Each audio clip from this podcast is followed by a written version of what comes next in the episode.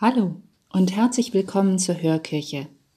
Heute spricht für Sie Martina Jag, Pastoralreferentin der katholischen Kirchengemeinde. Beginnen wir unsere gemeinsame Zeit mit dem Zeichen unserer Erlösung. Im Namen des Vaters und des Sohnes und des Heiligen Geistes. Amen.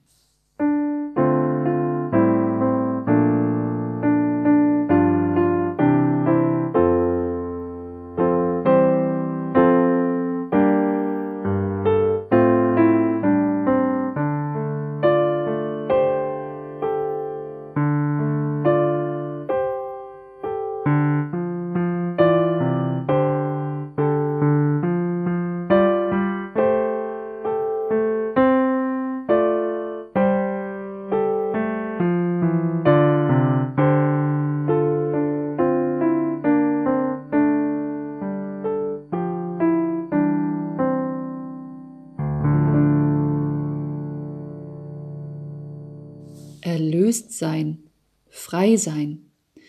Die Worte der ersten Lesung des dritten Fastensonntags klingen erstmal so gar nicht nach Freiheit. Zehnmal werden wir Du sollst hören.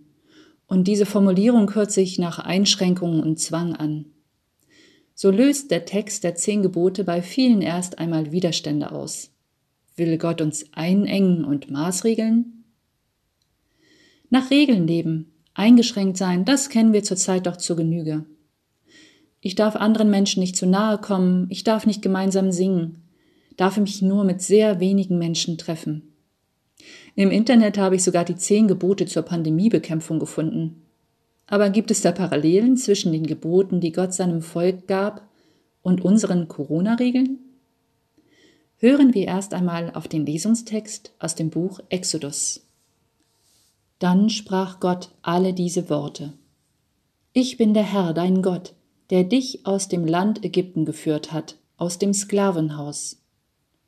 Du sollst neben mir keine anderen Götter haben. Du sollst dir kein Kultbild machen und keine Gestalt von irgendetwas am Himmel droben, auf der Erde unten oder im Wasser unter der Erde. Du sollst dich nicht vor ihnen niederwerfen und ihnen nicht dienen. Denn ich bin der Herr, dein Gott, ein eifersüchtiger Gott. Ich suche die Schuld der Väter an den Kindern heim, an der dritten und vierten Generation bei denen, die mich hassen. Doch ich erweise Tausenden meine Huld bei denen, die mich lieben und meine Gebote bewahren. Du sollst den Namen des Herrn deines Gottes nicht missbrauchen. Denn der Herr lässt den nicht ungestraft, der seinen Namen missbraucht. Gedenke des Sabbats, halte ihn heilig. Sechs Tage darfst du schaffen und all deine Arbeit tun. Der siebte Tag ist ein Ruhetag, dem Herrn, deinem Gott, geweiht. An ihm darfst du keine Arbeit tun. Du und dein Sohn und deine Tochter, dein Sklave und deine Sklavin und dein Vieh und dein Fremder in deinen Toren. Denn in sechs Tagen hat der Herr Himmel, Erde und Meer gemacht und alles, was dazugehört. Am siebten Tag ruhte er. Darum hat der Herr den Sabbat gesegnet und ihn geheiligt. Ehre deinen Vater und deine Mutter, damit du lange lebst in dem Land, das der Herr dein Gott dir gibt. Du sollst nicht töten. Du sollst nicht die Ehe brechen. Du sollst nicht stehlen. Du sollst nicht falsch gegen deine Nächsten aussagen. Du sollst nicht das Haus deines Nächsten begehren. Du sollst nicht die Frau deines Nächsten begehren, nicht seinen Sklaven oder seine Sklavin, sein Rind oder seinen Esel oder irgendetwas, das deinem Nächsten gehört.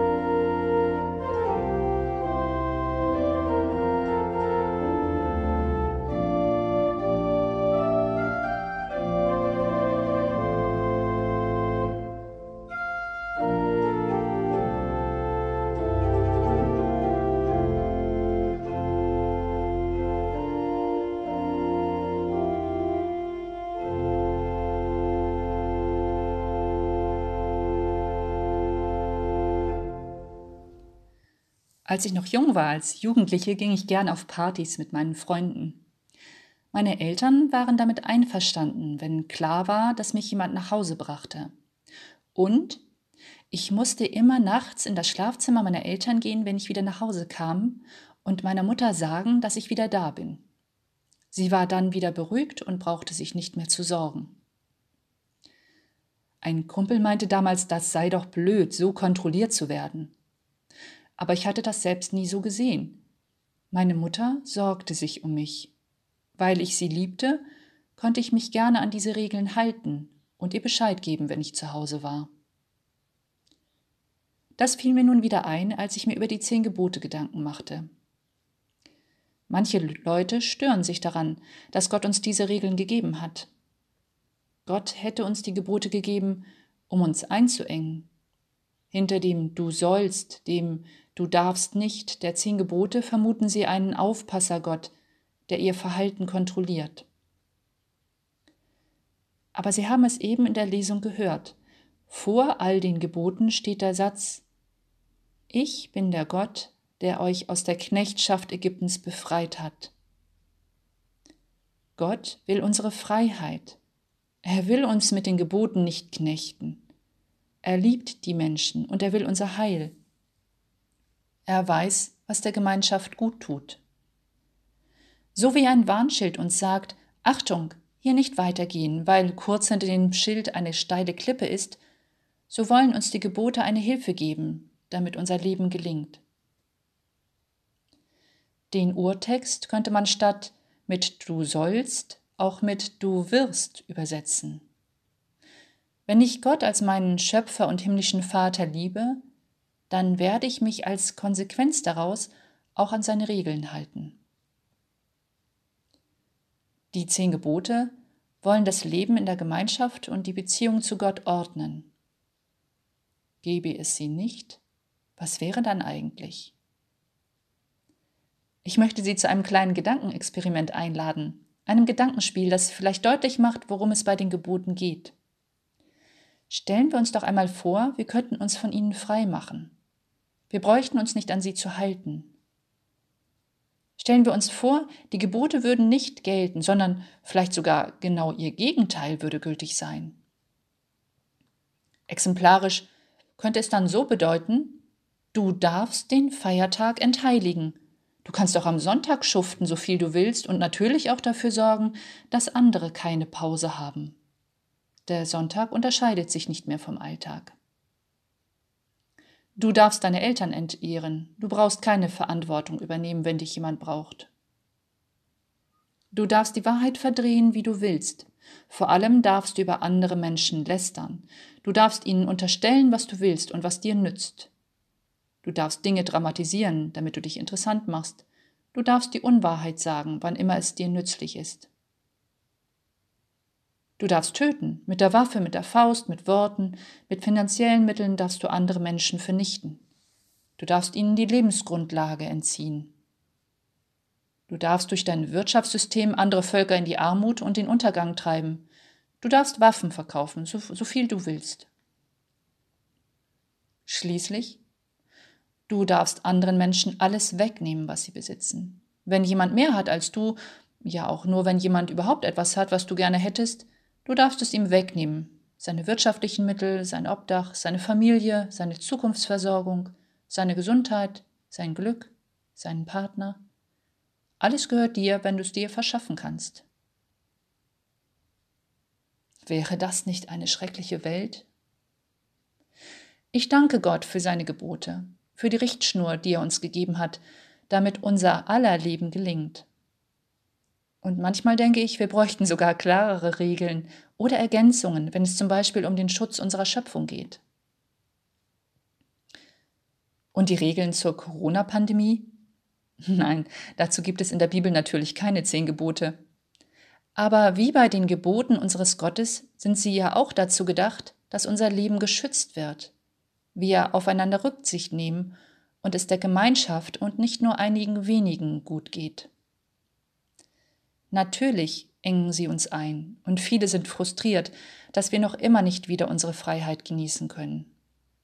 Und ich habe wirklich großes Mitleid, zum Beispiel mit den Jugendlichen, die sich zurzeit nicht mit Freunden treffen können, mit denen, die ihre Familie vermissen, mit denen, die eigentlich ein großes Fest feiern wollten und natürlich mit allen, die ihre Existenz bedroht sehen, Künstler und Unternehmer.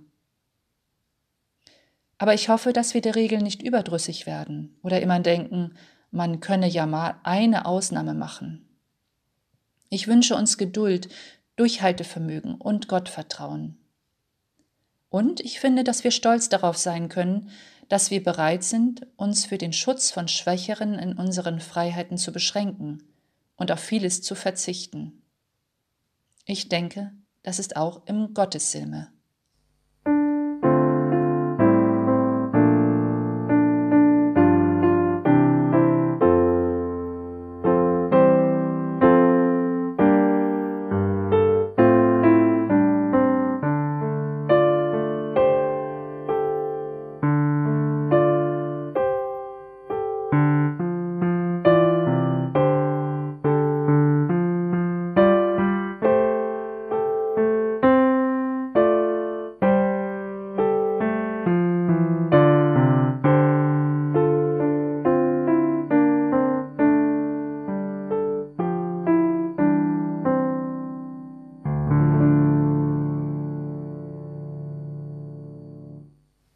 Gott wendet sich uns zu und will uns in die Freiheit der Kinder Gottes führen. Darum dürfen wir uns mit unseren Sorgen und Bitten an ihn wenden. Wir beten für die Menschen, die nach etwas suchen, woran sie sich halten können. Lass sie deine Botschaft als eine befreiende Wegweisung für ihr Leben erfahren. Wir beten für alle, denen es zurzeit schwerfällt, sich an die Regeln zur Bekämpfung der Pandemie zu halten um Hoffnung und Perspektiven. Wir beten für alle Menschen, die schwere Entscheidungen treffen, dass sie deine Liebe und das Wohl der Mitmenschen nicht außer Acht lassen. Wir beten für alle, die in dieser Zeit der Umkehr und der Buße bewusst anders leben als sonst, dass sie frei werden von dem, was sie von einem Leben mit dir hindert. Auf dich bauen wir, auf dich hoffen wir, dir vertrauen wir jetzt und in alle Ewigkeit. Amen. Beten wir nun zusammen das Vaterunser, das Jesus Christus selbst uns gelehrt hat. Vater unser im Himmel, geheiligt werde dein Name, dein Reich komme, dein Wille geschehe wie im Himmel so auch auf Erden. Unser tägliches Brot gib uns heute und vergib uns unsere Schuld, wie auch wir vergeben unseren Schuldigern. Und führe uns nicht in Versuchung, sondern erlöse uns von dem Bösen.